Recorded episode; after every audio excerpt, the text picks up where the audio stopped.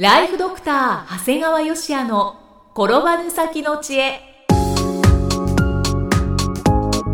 ビジネス勉強マネープラン。介護ライフワークバランス。この番組では認知症専門医であり経営者でもある長谷川芳也が人生を10倍豊かにする知恵をお届けします。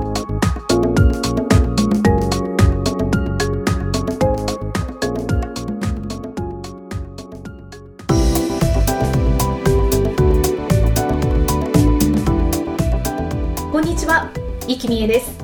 ライフドクター長谷川芳也の転ばぬ先の知恵今回も始まりました。長谷川先生今回もよろしくお願いします。お願いします。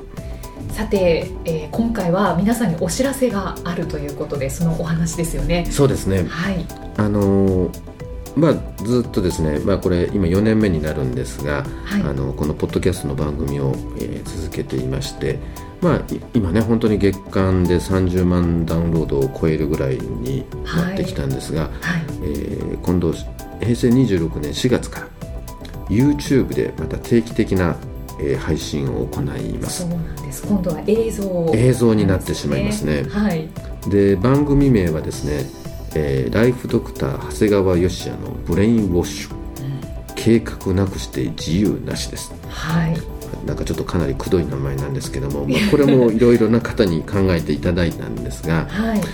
まあ、あのライフドクターだとかブレインウォッシュだとか計画なくして自由なしっていう言葉をちょっと説明させていただきますね。お願いします。まあ、このライフドクターっていうのはねもうこれもポッドキャストの番組にもついてる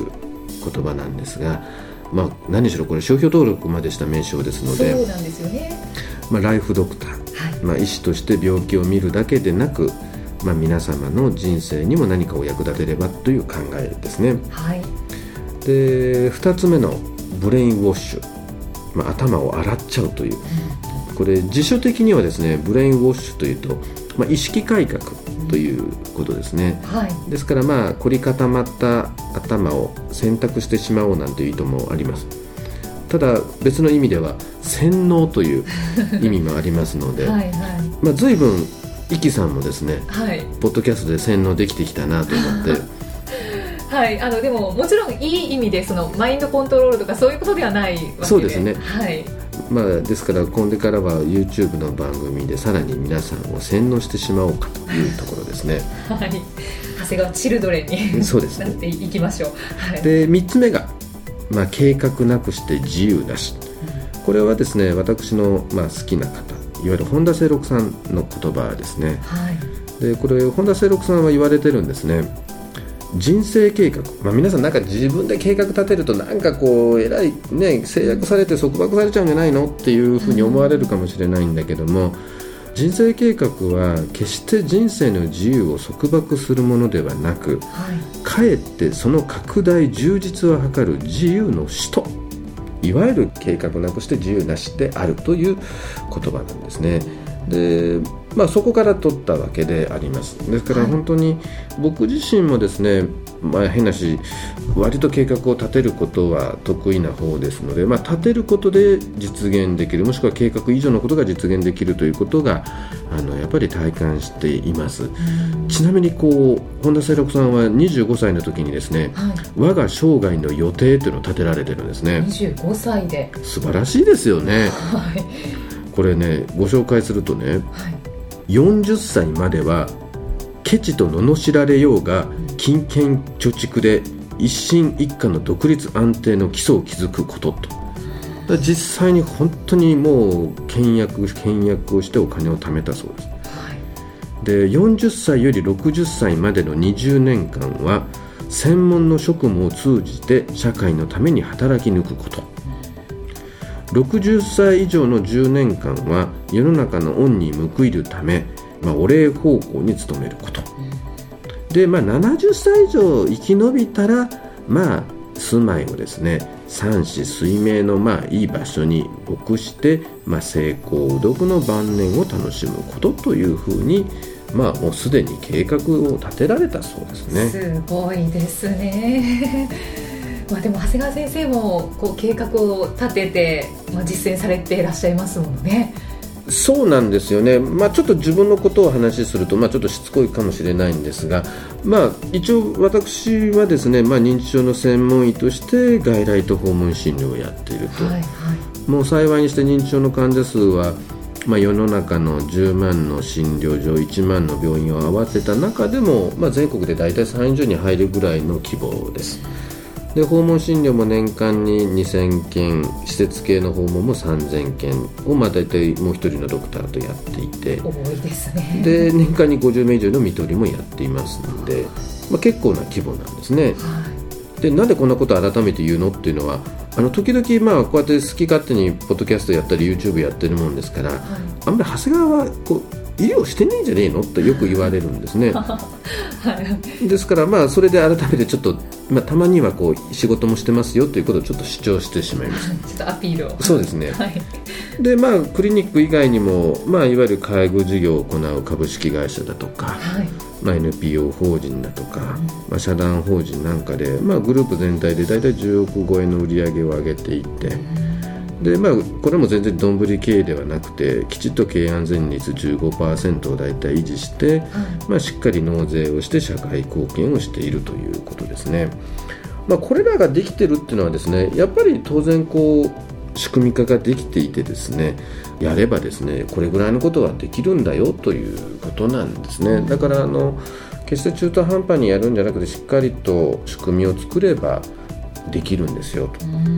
まあ、その上で、まあ、商業出版もさせていただいて、はい、講演も年間50回、まあ、このポッドキャストもできている、ブログも週3回240週続けてますし、まあ、一応思うには夫婦も円満だと思いますし3人娘に囲まれて、まあ、月1回の家族会議もずっと続いていると。で今現在48歳なんですが、はい、まあ、遺言も夫婦それぞれで作成していますよと。だからある意味、まあ、長谷川は、まあある人に言われたんだけど、まあ、ある意味専門職としては憧れだよと。まあ、これ人生計画を立てることで、まあ、経済的自由と精神的自由を手にしてるんだからねって、まあ、実は言っていただいたことがあるんですよね長谷川先生今こうさらりとこう、まあ、自己紹介という感じでお話ししてくださいましたけど、うん、すごいですね。まああんまりね本人としては例えばじゃあこれ睡眠時間削ってやってるかって別に削ってるわけでもないし、はい、まあ、休みもきちっと取ってますしあの家族での旅行も行ってますしだからあのちゃんとした仕組みだとかですね計画を立てておけばですね結構やれるんですよということなんですね。えー、あのもう本当にまさに計画なくして自由なしということとあとやっぱり継続力が半端ないなというのは感じますね。まあ、実際ねだから最近あのいわゆるベストセラーと言われてる作家の方々とも感じるんだけども、はいはい、本が売れて有名になっててもやっぱりちゃんと仕組みがないもんだから、うん、結構経済的成功も精神的成功も手に入れてない方がこんなに多いんだっていうのはちょっとある意味驚いたんですね。えー、こんな有名な方最初会う時ドキドキするわけですよ。名前も知ってるしこんな本書かれたと思って。あでも全然こうなんだと、あと逆に僕の周りにいっぱいいるのは開業した医師や歯医者さんなんだよね、はい、彼らはもうある意味社会的地位もあるんだけど自由が全然ないんですよね、だから本当に日々仕事仕事で、まあ、経済的成功はあるんだけど精神的自由を失ってまあ、ある意味こう自分自身が働かないと売り上げや利益が上がらないんだよね。でその中でね中に中途半端にやり手な人がいるんだよね。で中途半端にやり手な人だとこう分院なんか作っちゃってね、はいはい、自分の働く場所だけ増やしちゃったみたいな形になって。だからきちっとした仕組みを作った上での分院は意味があるんだけど、はい、自分一人でやるところを増やしただけの分院だと結局の話固定費だけ上がってしまって利益もそんなに出ないさらに忙しくなってるということなんですね、はい、だからまあそういった方々にね少しでも自分が実践してきたノウハウがお伝えできればいいなというふうに思ってはいるんですね。これ実はね具体的にはねどんなことを YouTube でやろうかなと思ってるかっていうとね、はいはい、これ実はポッドキャストの中でも大変評判の良かった回があるんです、うん、高校での講演です。ああ中高生に。そうなんです。あれがですねあのポッドキャストの回がですね結構何人の方にもですね、あの回面白かったよと言われてですね、えあんなのがと思ってるんですけど あんなのがまあ講演の題名は「夢は叶わない。ねインパクトありますよね」まあ内容もね結構ね、はい、まあ、内容はね願えば夢が叶うなんていう陳腐なことは言えない。しかし夢の実現にも理屈があるんだよっていうことなんですね。だからまさに番組のコンセプトでもあるんですね。はいだからただ闇雲にこう仕事に取り組んでもね本当に自分で働いた分しか収入にならない。でこれ自分が倒れればそれこそ終わりなんですね、うんそうですよね。まあ、厳しい言葉で言うとねはい。これ普通の放送では言えないんだけど、まあ、ポッドキャストだから言ってしまうと、まあ、いわゆる小じということなんですね。はい。だからまあそれを防ぐ方法がもういわゆるこうブレインウォッシュでありうん。計画なくして自由なしなんですね、うん。だからちなみにですねすごいクローズな講演がありましてはい。もう年収1000万以上限定の1415名の経営者の前で講演をしたですねいわゆる「古事記からの脱却」っていう講演があったんです、はいはい。これは大変好評でもう参加者15名のうち3名が今現在私の個別コンサルを受けられていますそうなんですね。だからちょうどそれぐらいの方が何とかしたいなと思っている。自分でもある程度稼げている。でも経済的自由は手に入ったんだけど精神的自由が手に入ってないんだよねっていう形で。あだから僕も、まあ、正直そんなにコンサルコンサルっていうのをずっと思ってたわけじゃないんだけどもはい。あこんなに希望される人がいるんだということで今3名やっていて今現在それ以外も含めて5名の方をやっているんですがだからまあやってみるとですね結構自分の天職だなというふうに思ってるんですね。はいですからまああの、まあ、その一つの、まあ、宣伝というかですねご紹介を兼ねてですね今回の YouTube ではですね、まあ、画像を使うことでより詳細にお伝えしていければいいんじゃないかなというふうに思っております。だからまあぜひね確かに言葉だけポッドキャストで聞いてるとよくわからないっていう方がまた YouTube を見られてあこんな感じで喋る人間でこういう人間なんだということをまた見ていただければね、はい。いいんじゃないかなと思います、まあ、ですからまあ番組として楽しんでいただくのはそれで全然問題ないですし、まあ、ただあのさらに向上心があるような方がですねちょっとさらにと思う時にはよりいいんではないかなというふうに思っております。そうですね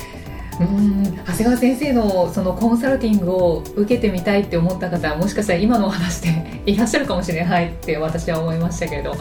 まあそうですね。あの僕もね実はそんなこと言いながらも実は人のコンサルは過去に何人も受けておりますし今も受けています、ですからいわゆるコンサルというもののですね利点欠点ってすごくよく分かってますし、はい。で言えることはねなんか経営コンサルって言うと皆さんすごい毛嫌いされる人もいるんだけどやっぱり適切な時に適切なコンサルを受けるっていうのはこれ投資的な効果としてはすごい抜群にあるんですよね。でその時には何のために受けるかっていうのをすごくきちっとすべきだとは思いますね。だからあの例えば僕なんかでもこう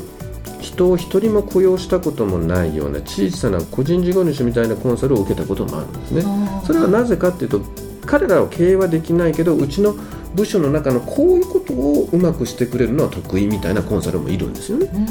だからそういう受け方もあるし、まあ、全体の総論的な受け方もあるしだからこういろんなコンサルを組み合わせることによって、まあ、投資効果を出すということだと思います。まあ、それに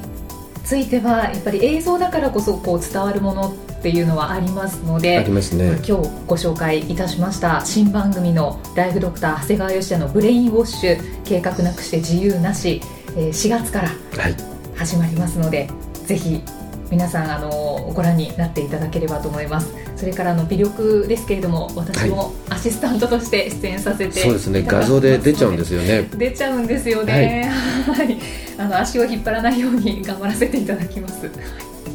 ぜひ皆さんお楽しみくださいよろしくお願いします。長谷川先生今回もありがとうございましたありがとうございました。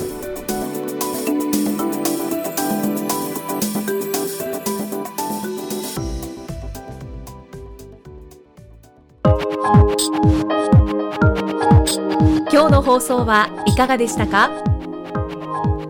番組ではご感想や長谷川よしあへのご質問をお待ちしています番組と連動したウェブサイトにあるホームからお申し込みください。URL は http コロンスラッシュスラッシュ